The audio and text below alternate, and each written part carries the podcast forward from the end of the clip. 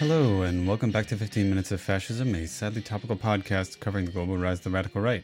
I'm Dr. Craig Johnson, bringing to you this week news from Myanmar, Brazil, the United States, and a see you in hell from fascist Italy. I also want to take some time to note that this is actually the three year anniversary of this podcast. It's completely terrifying, uh, but it's pretty nice, pretty rewarding. If you're a listener to this podcast, then thank you. Uh, it's it's really nice to know that there are people out there uh, who care about fascism and defeating it as much as I do. Starting out in Myanmar, the military government of that country, which has been in power for two years after they took power in a coup uh, in February 2021, has delayed elections again. This time they're saying that the elections are going to be held in six months. But this is just sort of like how military governments operate. Like they delay elections, they say, oh, you're not ready, blah, blah, blah, blah, blah. Essentially, they're trying to stay in power for as long as they possibly can. Moving on to Brazil, the ousted president of Brazil, Jair Bolsonaro, who is currently holed up in Florida in the United States, is now saying that he wants to stay in the United States for as long as possible. He is even looking for work. Specifically, he's potentially trying to work as a talking head, you know, think tanky kind of person pretty specifically in Florida, possibly with Congressperson Matt Gaetz, who is a you know right wing figure in the MAGA vein in the United States. He's even applying for a new visa, which might allow him to stay in the United States for longer because technically his visa has expired. He's not supposed to be in the United States anymore. He wants to stay here because he doesn't want to go to jail. The ongoing investigations in Brazil of the people who were involved in their attempted coup last month on January the 8th uh, are continuing. Specifically, this is being spurred on now by the Supreme Tribunal, which is Brazil's equivalent of a Supreme Court. This was announced by them on the first day after they reopened their building after it was trashed by this January 8th attempted coup slash building invasion that happened in that country. Lula, the president of Brazil, is continuing to sack people who were appointed by Jair Bolsonaro, his predecessor and right wing figure, specifically because he accuses slash is worried about them having been involved in some of Bolsonaro's more illegal activities and in his right wing politicking. It's looking increasingly like Lula is actually going to have to run up against the power of the military in Brazil because of the involvement that some of them had in planning this coup, while it remains the case that the top, top brass of the Brazilian military seems to have not been a fan of Bolsonaro. Moving on to the United States, we have more information on a Planned Parenthood arsonist who attacked a Planned Parenthood building in Peoria, Illinois, which is in the western part of that state. This attack was carried out early in January.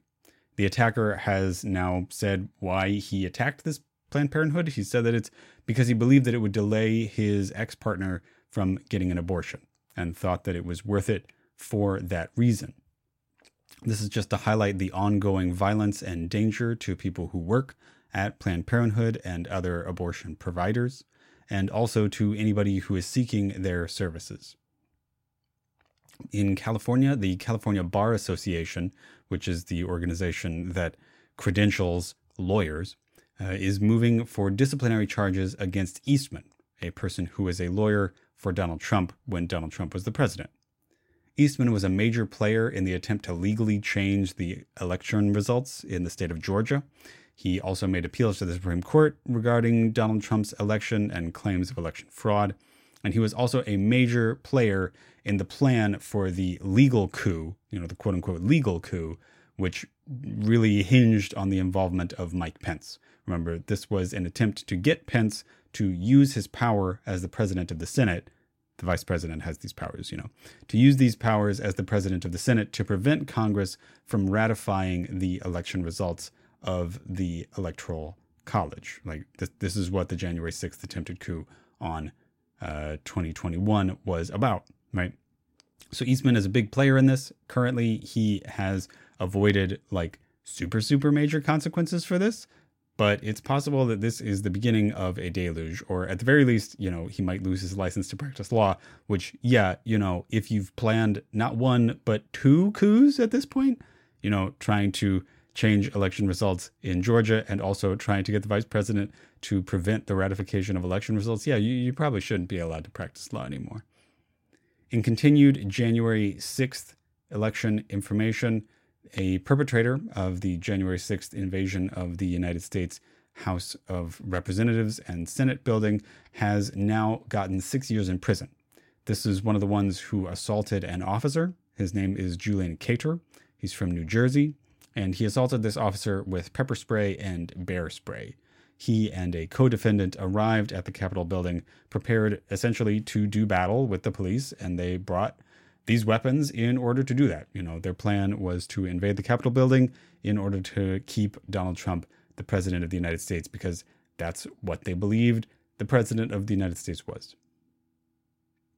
Continuing on about neo Nazi information in the United States, we have a major conviction for an Alaskan neo Nazi and the leader of a prison gang in Alaska.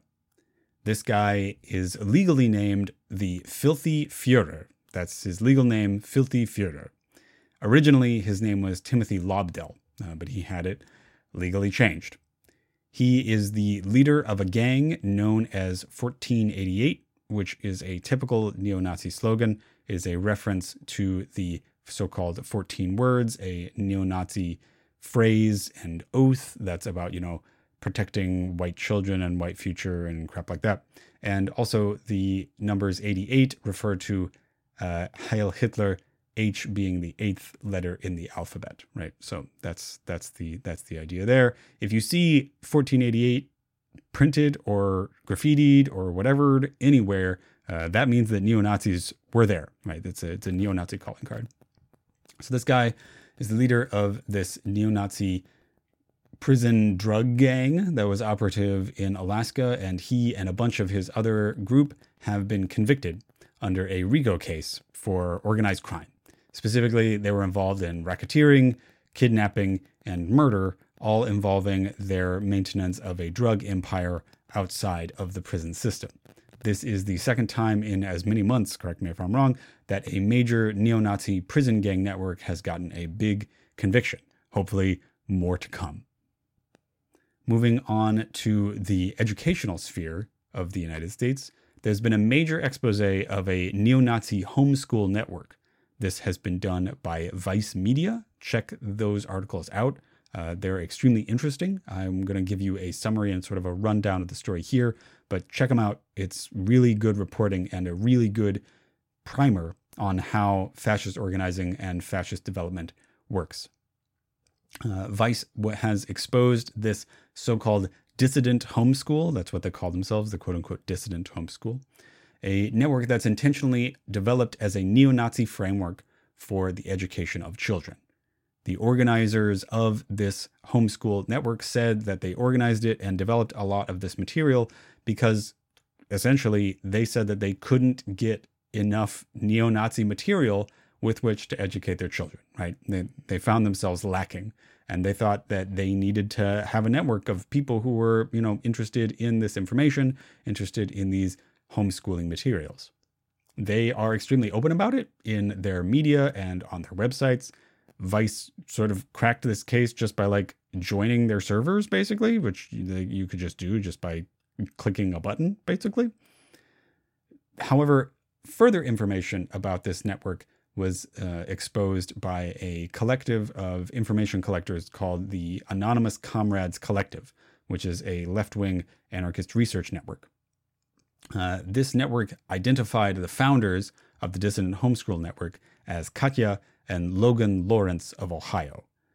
Katya, whose original name is in Dutch, uh, is from the Netherlands, and she and Logan met at an Oktoberfest when they were younger. They moved to Ohio and started a, you know, quote unquote traditionalist lifestyle, with Katya staying home and educating the kids. But she wanted there to be pro Nazi materials to educate her children, not just in history and social studies, but in math and in every other subject mandated for the education of children by the state of Ohio.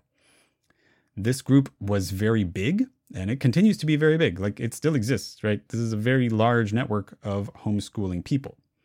They are now under investigation by the government of Ohio, But the problem is that there's there's not a law against teaching your kid to be a Nazi, right? Under the First Amendment, that is essentially legal. And Katya and Logan could conceivably argue that their Nazism is related to a religious practice or a religious conviction, which would mean that they would be protected by the Constitution of the United States in indoctrinating their children into Nazism.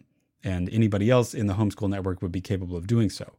Essentially, what as far as I can tell, the Ohio government is investigating them on is just like, do they meet the criteria for being a homeschool network? And let me tell you, the criteria for homeschooling your children is abysmally low. So it's entirely possible that they're actually knocking it out of the park in terms of how the Ohio government measures this stuff.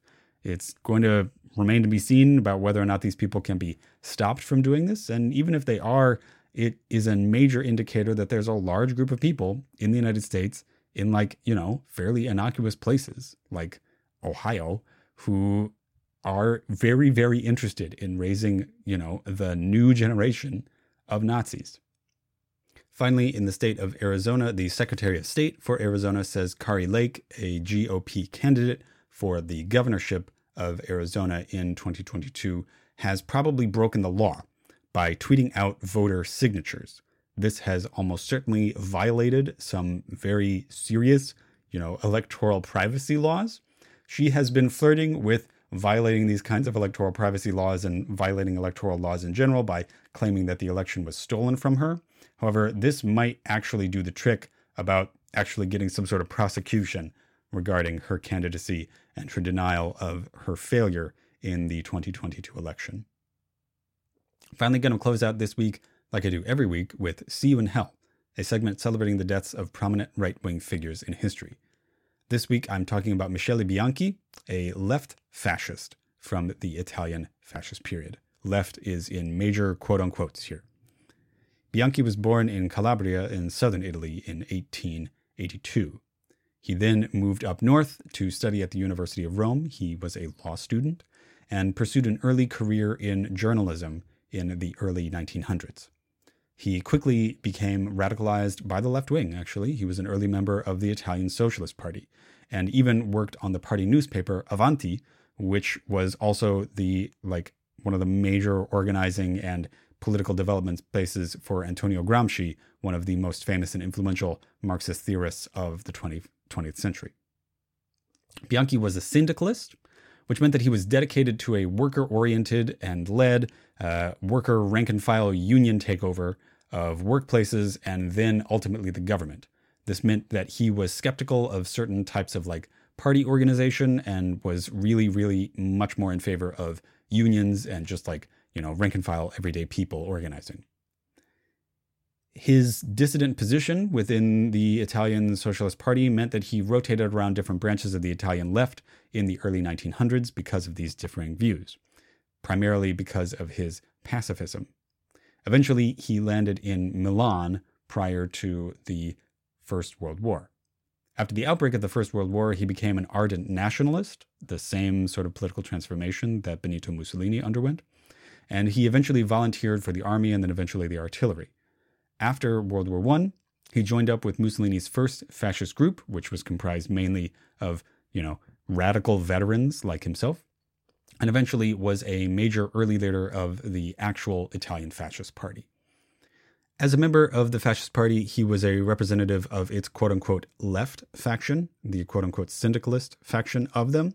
However, he was still opposed to socialism and communism, you know, the very perspectives that he had previously embodied because, you know, he was a fascist. So he thought that masses of workers should be the ones to lead the country, but also that they needed to fight and kill leftist workers' movements, like the socialists and the communists.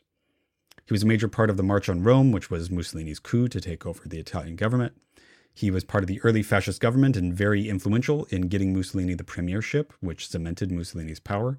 But he was eventually ousted by the sort of right and conservative wing faction of the Italian party after their ultimate seizure of power in 1923. He worked his way back up to the tippy top of the administration of the Italian fascist government. You know, he had various ministerships, undersecretary of this, and then finally secretary of that. Uh, although he then died relatively young and quite suddenly of tuberculosis on the 3rd of February, 1930, which ended his career, fortunately, early. So, Michele Bianchi, we will see you in hell. All right, that was 15 minutes of Fascism, a sadly topical podcast covering the global rise of the radical right. I'm Dr. Craig Johnson, thanking Sleepy Kitty Arts and Sleepy Kitty Music for our intro, outro, and graphics, uh, and thanking you for listening to this podcast for three years. If you enjoyed the podcast, please like, share, and subscribe. Please leave a review on whatever it is you're listening to this on. And if you really like the podcast, check out my Patreon at patreon.com slash 15 minutes of fascism.